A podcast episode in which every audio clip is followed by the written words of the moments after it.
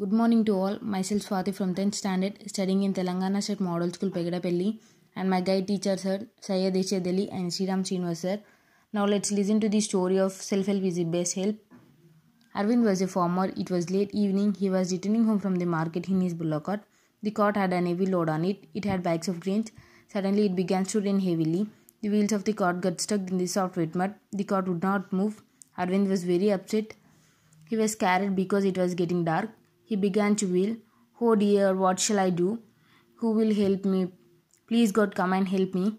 He shouted many times for help, but he did not make an effort to push the wheel out from the mud. After some time, a stranger came up to him. The stranger said, Why do you cry? God will not help you if you simply cry and do nothing. The farmer said, My friend, I don't know what to do. The stranger said, Come on, let us push the wheel. The farmer agreed. They began to push. Soon the cartwheel came out from the wet mud. Arvind was very happy. He thanked the stranger. He said, I will always remember your good advice. Thank you for giving this wonderful opportunity.